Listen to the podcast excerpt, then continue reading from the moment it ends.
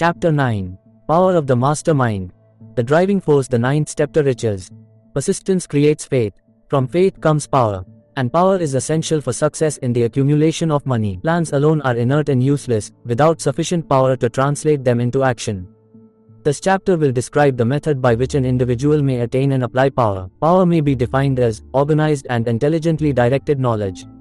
Power, as the term is here used, refers to organized effort, sufficient to enable an individual to transmute desire into its monetary equivalent.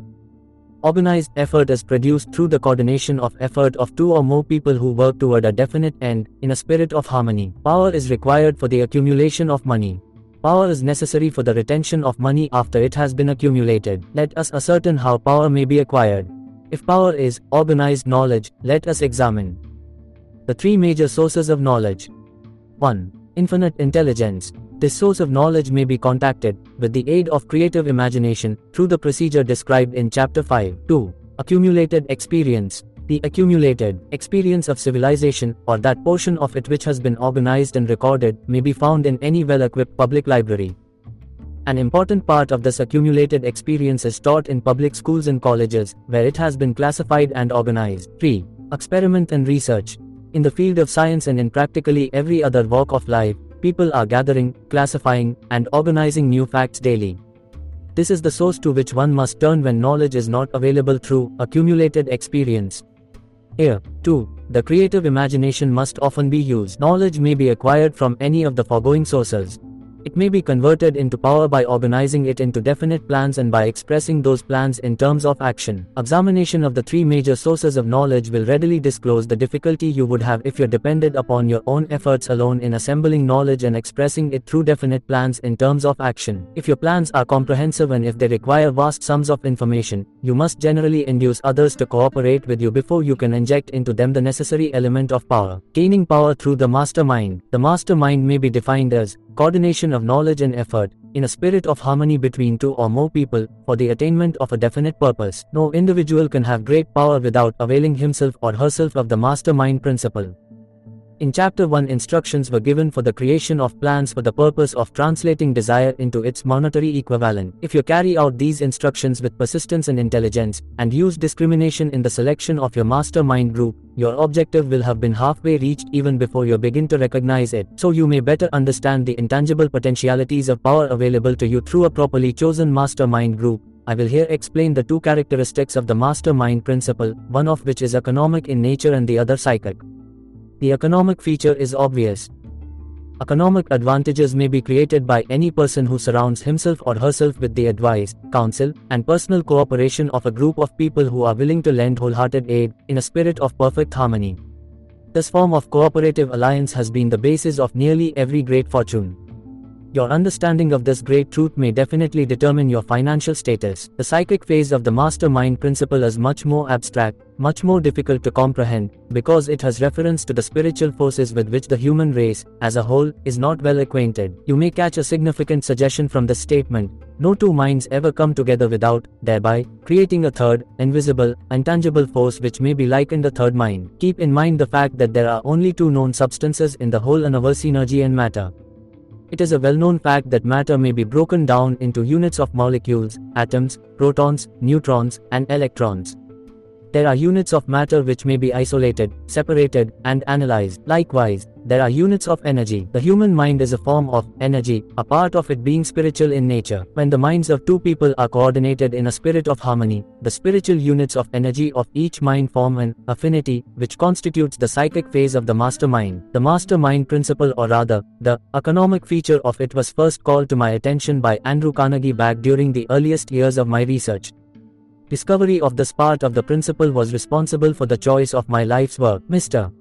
Carnegie's mastermind group consisted of a staff of approximately 50 individuals with whom he surrounded himself for the definite purpose of manufacturing and marketing steel. He attributed his entire fortune to the power he accumulated through this mastermind.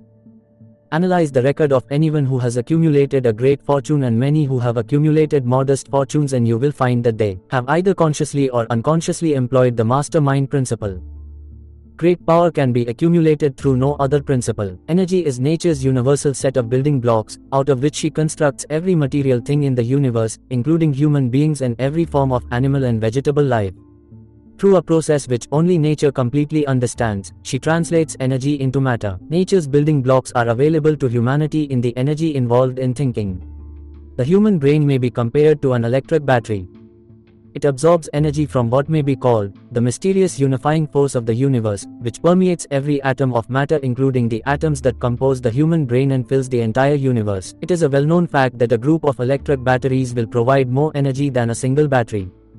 It is also a well-known fact that an individual battery will provide energy in proportion to the number and capacity of the cells it contains. The brain functions in a similar fashion. This accounts for the fact that some brains are more efficient than others, and leads to the significant statement, a group of brains coordinated, or connected, in a spirit of harmony will provide more thought energy than a single brain, just as a group of electric batteries will provide more energy than a single battery. Through this metaphor it becomes immediately obvious that the mastermind principle holds the secret of the power wielded by people who surround themselves with the minds of other capable individuals. There follows now another statement which will lead still nearer to an understanding of the psychic phase of the mastermind principle. When group of individual brains are coordinated and function in harmony, the increased energy created through that alliance becomes available to every individual brain in the group. Henry Ford began his business career under the handicap of poverty, illiteracy, and ignorance. Within the inconceivably short period of 10 years Mr. Ford mastered these three handicaps, and within 25 years he made himself one of the richest people in America. Connect with those facts the additional knowledge that Mr. Ford's most rapid strides became noticeable from the time he became a personal friend of Thomas A. Edison, and you will begin to understand what the influence of one mind upon another can accomplish. Go a step further and consider the fact that Mr. Ford's most outstanding achievements began from the time that he formed the acquaintances of Harvey Firestone, John Burroughs, and Luther Burbank, each an individual of great intellectual capacity, and you will have further evidence that power may be produced through a friendly alliance of minds. Point 3. There is little, if any, doubt that Henry Ford was one of the best informed leaders of the business and industrial world of his time. The question of his wealth needs no discussion. Analyze Mr. Ford's intimate personal friends, some of whom have already been mentioned, and you will be prepared to understand the following statement. Individuals take on the nature and the habits and the power of thought of those with whom they associate in a spirit of sympathy and harmony. Henry Ford whipped poverty, illiteracy, and ignorance by allying himself with great minds, whose vibrations of thought he absorbed into his own mind. Through his association with Edison, Burbank, Burroughs, and Firestone, Mr. Ford added to his own brain power the sum and substance of the intelligence, experience, knowledge, and spiritual forces of these four individuals. Moreover, he appropriated and made use of the mastermind principle through the methods of procedure described in this book. This principle is available to you. I have already mentioned Mahatma Gandhi. Perhaps the majority of people who know anything about Gandhi look upon him as merely an eccentric little man who went around without formal wearing apparel making trouble for the British government. In reality, Gandhi was not eccentric, but he was the most powerful man alive during his time, judging by the number of followers he had and their faith in him. Moreover, he is arguably one of the most powerful individuals who have ever lived. His power was passive, but it was real. Let us study the method by which he attained his stupendous power. It may be explained in a few words. He attained power through inducing more than 200 million people to cooperate, with mind and body, in a spirit of harmony, for a definite purpose. In brief, Gandhi accomplished a miracle, for it is a miracle when 200 million people can be induced not forced to cooperate in a spirit of harmony for a limitless time. If you doubt that this is a miracle, try to induce any two persons to cooperate in a spirit of harmony for any length of time. Every individual who manages a business knows what a difficult matter it is to get employees to work together in a spirit even remotely resembling harmony. The list of the chief sources from which power may be attained is headed as has been shown, by infinite intelligence. When two or more people coordinate in a spirit of harmony and work toward a definite objective, they place themselves in a position through that alliance to absorb power directly from the great universal storehouse of infinite intelligence. This is the greatest of all sources of power. It is the source to which the genius turns. It is the source to which every great leader turns, whether consciously or not. The other two major sources from which the knowledge necessary for the accumulation of power may be obtained, accumulated experience, and experiment and research are no more reliable than the five human senses. The senses are not always reliable. However, infinite intelligence does not err. In subsequent chapters, the methods by which infinite intelligence may be most readily contacted will be adequately described. This book is not a course on religion. No fundamental principle described in this book should be interpreted as being intended to interfere either directly or indirectly with any person's religious habits. This book is confined, primarily, to instructing the reader how to transmute the definite purpose of desire for money into its monetary equivalent. Read, think, and meditate as you read. Soon the entire subject will unfold, and you will see it in perspective. For now, you are seeing the detail of the individual chapters. Money is shy and elusive. It must be wooed and won by methods not unlike those used by the determined lover in pursuit of the beloved. And, coincidental as it is, the power used in the wooing of money is not greatly different from that used in wooing a person. That power, when successfully used in the pursuit of money, must be mixed with faith. It must be mixed with desire. It must be mixed with persistence.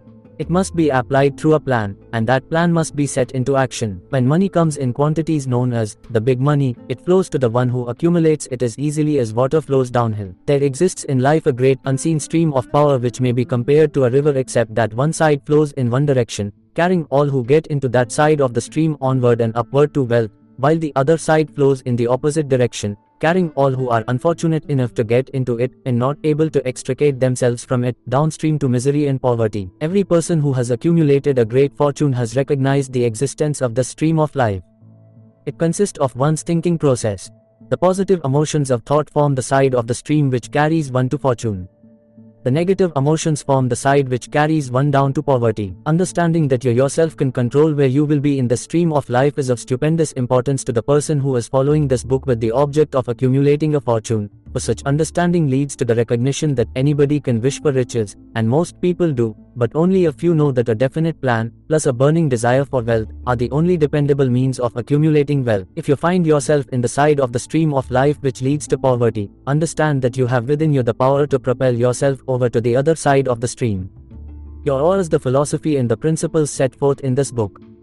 They can serve you only through application and use. Merely reading and passing judgment on these principles, either one way or another, will in no way benefit you.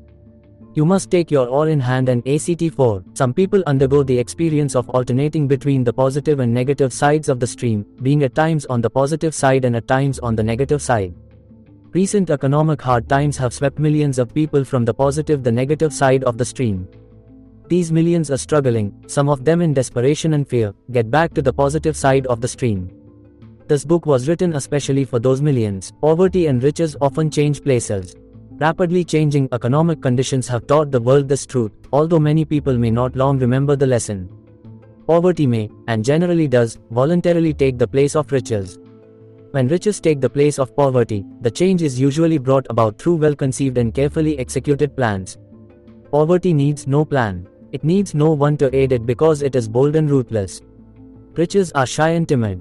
They have to be attracted, but they will rarely be attracted and retained until one learns, first, to tap the power of the mastermind, and then proceed to understand the 10th step to riches, which involves the mystery of sex transmutation.